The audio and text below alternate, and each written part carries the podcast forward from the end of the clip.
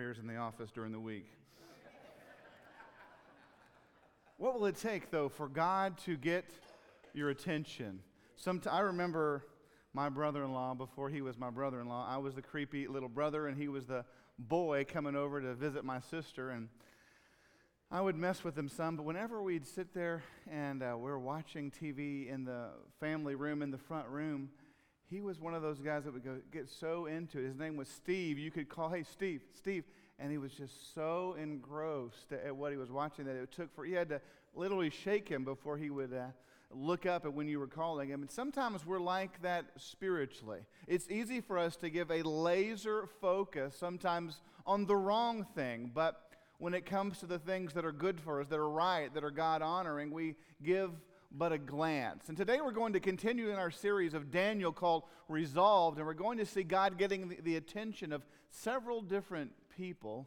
And it begins with King Nebuchadnezzar, the king of Babylon, that was going through a very fitful and frightful time in his own personal life. I'm going to first of all read chapter 2, verses 1 through 3. And last week we found that God gave favor to Daniel, and he was basically put into a group, he and his friends, of basically uh, Babylonian magicians and uh, fortune tellers. He was in a very special class of people because the ability God gave him in interpreting dreams and understanding visions. And it becomes very important as to what Nebuchadnezzar is going through in verse 1. It says this In the second year of his reign, Nebuchadnezzar had dreams. His mind was troubled, and he could not sleep. So the king summoned the magicians, enchanters, sorcerers, and astrologers to tell them what he had dreamed. When they came and stood before the king, he said to them, I have had a dream that troubles me, and I want to know what it means. Now, in this group of astrologers and soothsayers, Daniel and his friends were not a part of. They were sort of in a junior class. These were the erudite, educated, uh, likely older, seasoned enchanters of the day. And the king, you might say, he had a royal case of insomnia. Maybe some of you have been there before and you, no matter what you tried, you couldn't sleep. Or maybe you slept and you woke up in the middle of the night and you went, uh, it, it, took forever to go back to bed. Maybe it's because of a sickness. Maybe it's because of your mind just wouldn't shut off and things like that. But regardless, when we are having a restless spirit, oftentimes it's hard for us to realize what's going on. And, this morning, as we talk about when God gets your attention, on your outline, the first thing to note is number one, when God gets your attention, give your restlessness to Him.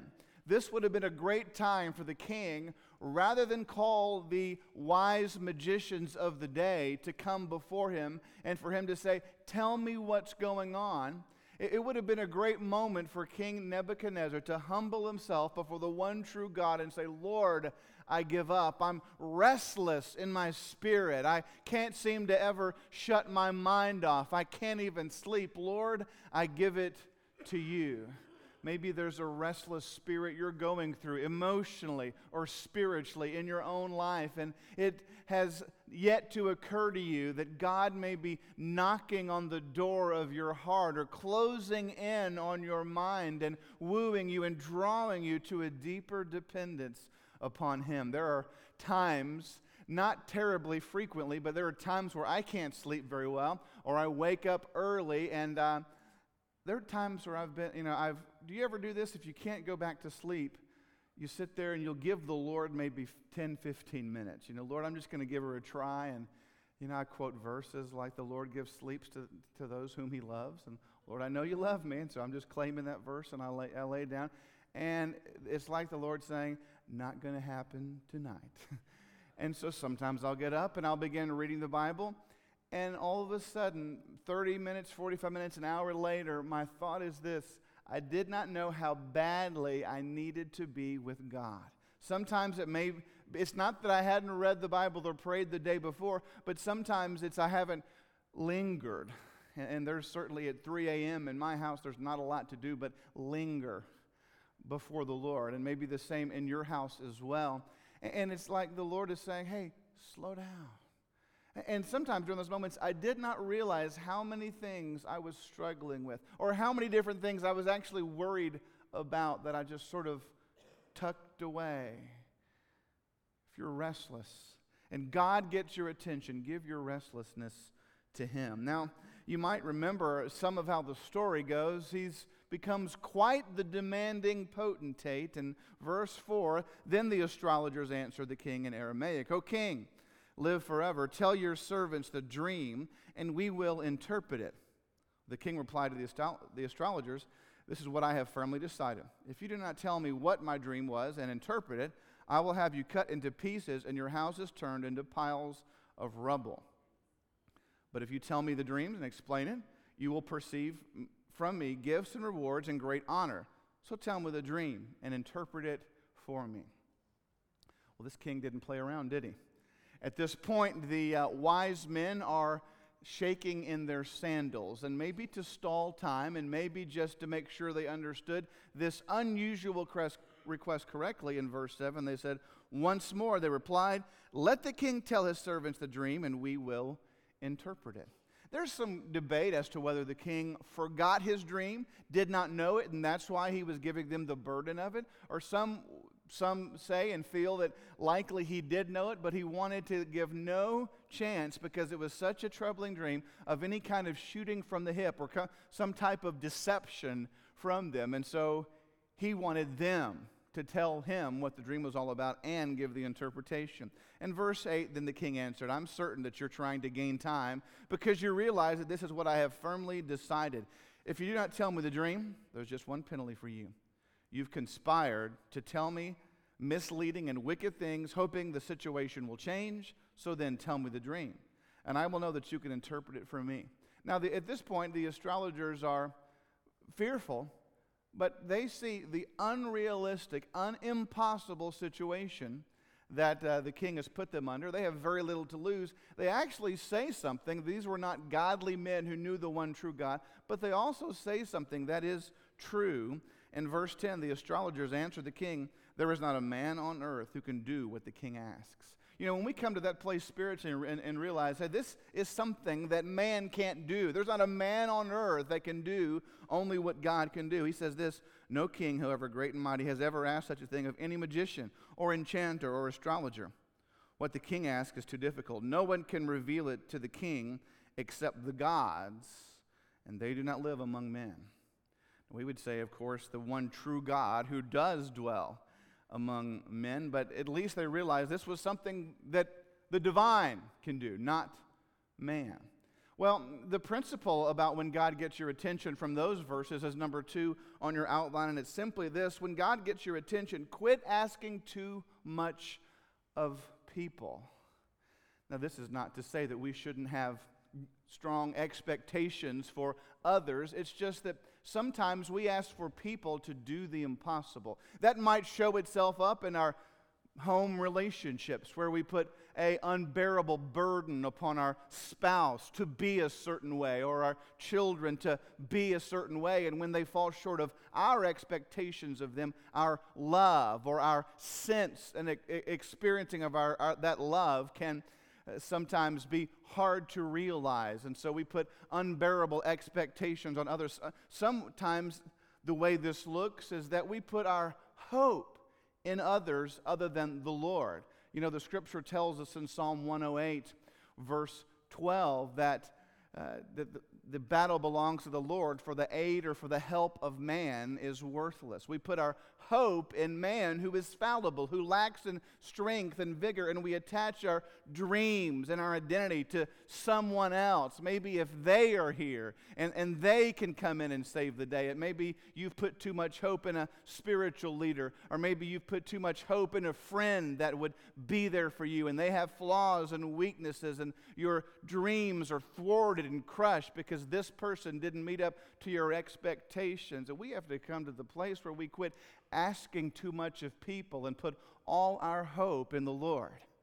It was Nebuchadnezzar that said, Man can help me out when I'm distressed. But we have to realize that only God is worthy of our unswerving hope because his faithfulness never fails. It was Paul that said in 1 Corinthians or 1 Timothy 2 verse 13 that, that God will be faithful, even though we are faithless. And it says, God cannot disown himself. In other words, God's very nature is that of loyalty and faithfulness, and he cannot disown who he is in his very being. So when God gets your attention, don't run to man. Don't place your hope in another human being, no matter how wonderful and loving and helpful they might be. Place your hope firmly and squarely in who God is. Now, in verse 12 and 13, you can imagine how this kind of talk did not go over very well with this ruler and tyrant, so to speak. In verse 12, it says, This made the king so angry and furious that he ordered the execution of all the wise men of Babylon. So the decree was issued to put the wise men to death. And men were sent to look for Daniel and his friends to put them to death. You see, anybody that was in any category, senior, middle rank, or junior, was now going to be killed because of this unbelievable, overbearing, impossible request. Obviously, Nebuchadnezzar his, did not believe in cooler heads prevail. He had a impulse of rage within him that overflowed and made an awful decision. Now, uh, fortunately, God is so good to us at getting our attention right when we're going to do something awful and foolish.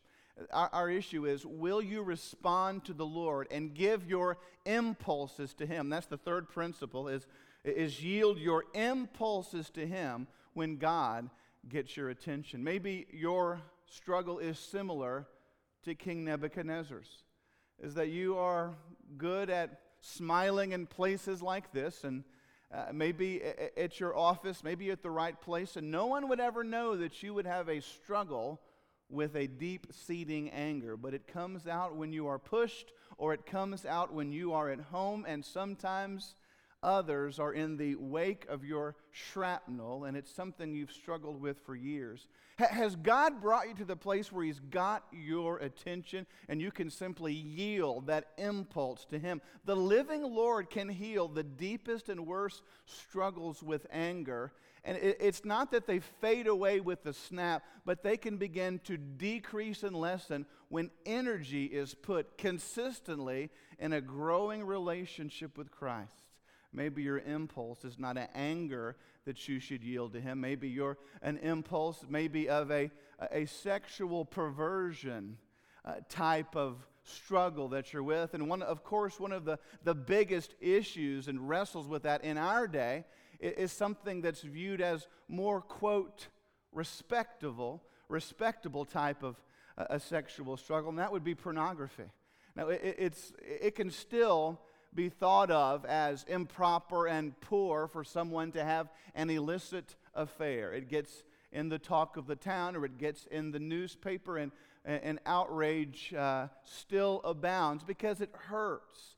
But yet we hear very little outrage when someone begins to struggle and begins to give themselves regularly to the viewing of illicit movies or pictures or images. You no longer have to go to those gross places on the side of the road where you can park your car behind a wall and sort of not be seen. You can do it in the quote privacy of your own home. But the living Lord is watching. And one of the things that happens is when there becomes an addictive behavior at pornography, it begins to deaden our emotions and our sense of proper spiritual perceptions. You see, because ladies weren't created by God to be gawked at and be viewed as uh, pieces of meat and figures for fantasy. They were created to be helpmates with their husbands and for them to be cared for and nurtured and for their gifts to be utilized in the kingdom of God, not to be so degraded in their worth and value. I remember reading the story of a Christian that struggled deeply with pornography. And it said that God got his attention one day after, for years, being addicted to looking at uh, perverse images. That one day he got out of his car and he was going to the gym, and it was a large, busy parking lot. And he got out of his car and he saw an attractive lady, I guess, that reminded him of something he had viewed, an image he had seen. And he couldn't believe himself, but he went over to her and grabbed her by the arm and had a a frightening look on his face. And then she looked up at him horrified. And it was like finally he woke up. And she was too shocked to scream. He got in his car, drove away, and he said, God finally got my attention. He began to get help. He began to get accountability, and he began to memorize verses that God used. And he said, he said, The most simple verse is what began to set me free from my addiction. It was simply this Blessed are the pure in heart, for they will see God. He began to come to the place where he was preferring purity to impurity because he wanted so badly to see God. Maybe you're like King Nebuchadnezzar in some type of way this morning that your impulses have governed you, and God is saying, I want to govern you today. Now, there's a, a fourth principle that can help you this morning when you when God gets your attention, and it's found in verses 14 through 16, and that's this when God gets your attention, be ready to be used by Him. You see, this is where Daniel comes into the story. It says, When Arioch, the commander of the king's guard, had gone out to put to death the wise men of Babylon, Daniel spoke to him with wisdom and tact. What a great way for a man of God, for a woman of God to present themselves to others, to be people with wisdom and with tact. In verse 15, he asked the king officer, Why did the king issue such a harsh decree? Arioch then explained the matter to Daniel. And at this, Daniel went to the king and asked for time so that he might interpret the dream for him. It's interesting. The king would have nothing to do with the other wise men asking for more time. But when this junior man who had courage and boldness and composure went before the king, it was like God gave him instant favor. Maybe he remembered that encounter a few years ago with the testing of the, the vegetables and the water against the king's food. Regardless, Daniel woke up that morning, just another day in the king's court in Babylon, and this day he woke up ready to be mightily used by the Lord. Has God gotten your attention in a certain situation where you didn't realize that God was engineering circumstances for Him to use you in a way that you'd never dreamed?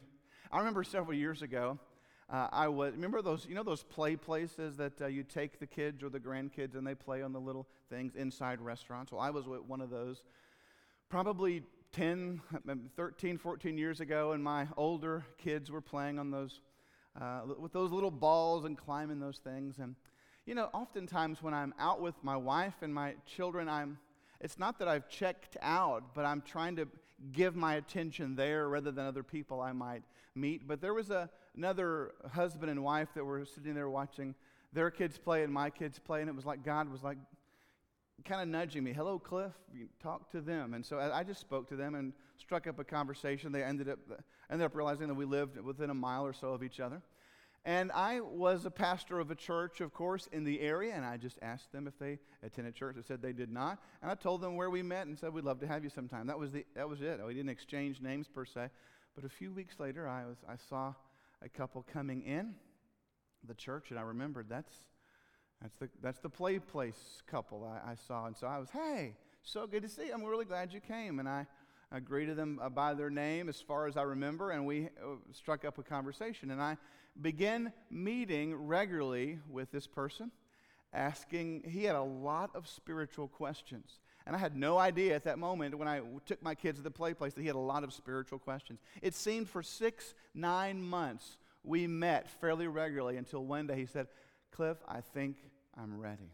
And it was though the eyes of his heart were opened and he, he became a follower of Christ, got baptized, and began coming to a Bible study in our home, he and his family. And I remember as I look back at that moment, all I was doing was getting a hamburger that night and letting my kids jump up and down on a play place. But the Lord said, you know what?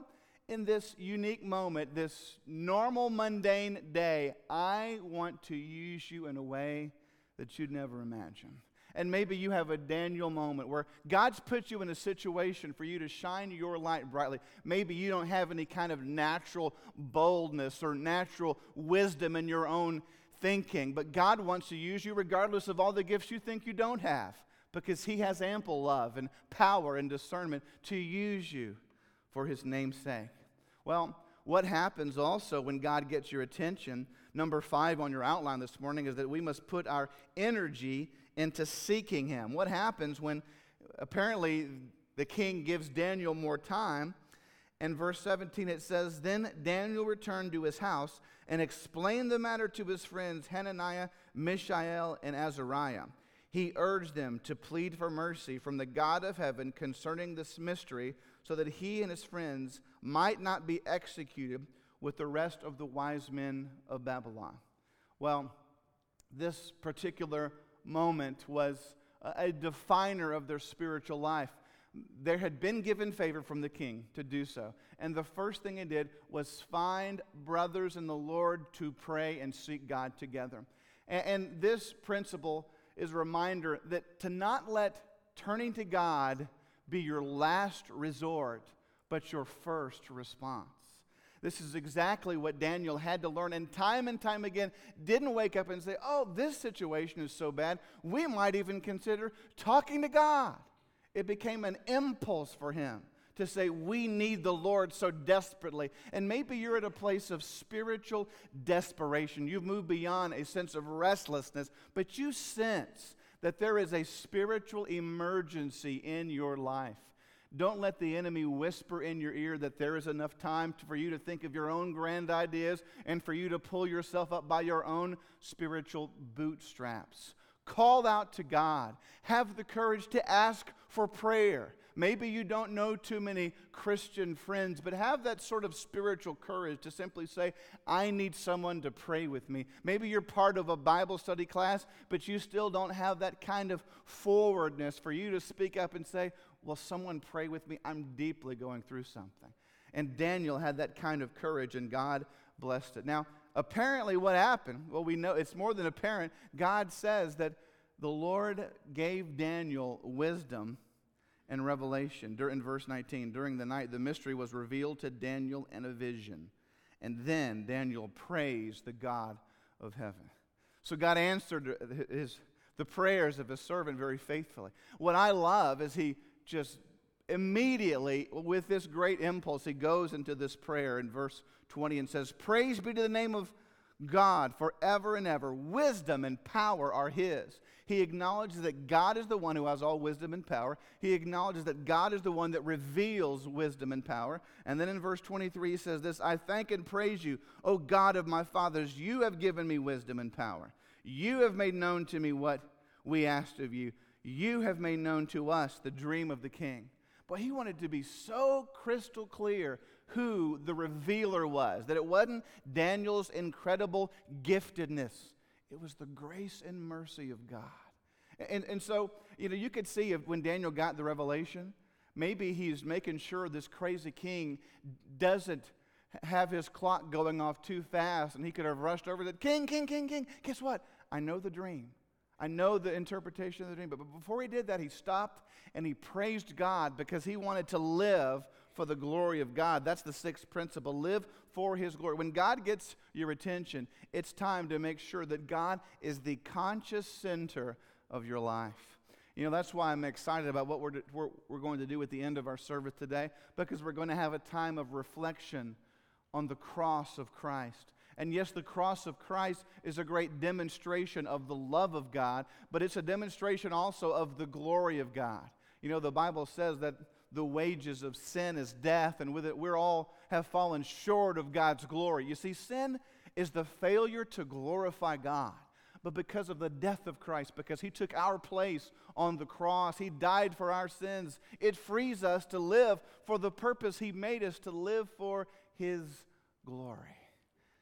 In just a moment, we're going to enter into a time of response, and maybe God has gotten your attention in this very service or throughout this week, and this is a great reminder for you to be on track with what God's plan for your life is, what His agenda for your heart is. And, but maybe God's gotten your attention in your spiritual life to bring you to the place where you're ready and willing to personally receive God's gift of salvation as we enter into a time of response, I'd like us to bow together. And as we're bowed before Him today, what will your response be to Him?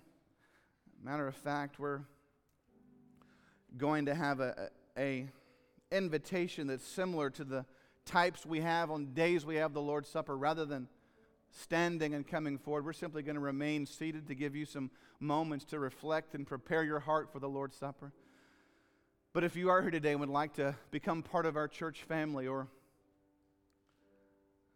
to come forward for baptism or to come and say, I'm ready to receive Christ in my life, we'd simply love to talk and pray with you. Lord, we thank you for your word and for the cross of Christ. Prepare our hearts as we wait before you. In Jesus' mighty name we pray. As, as our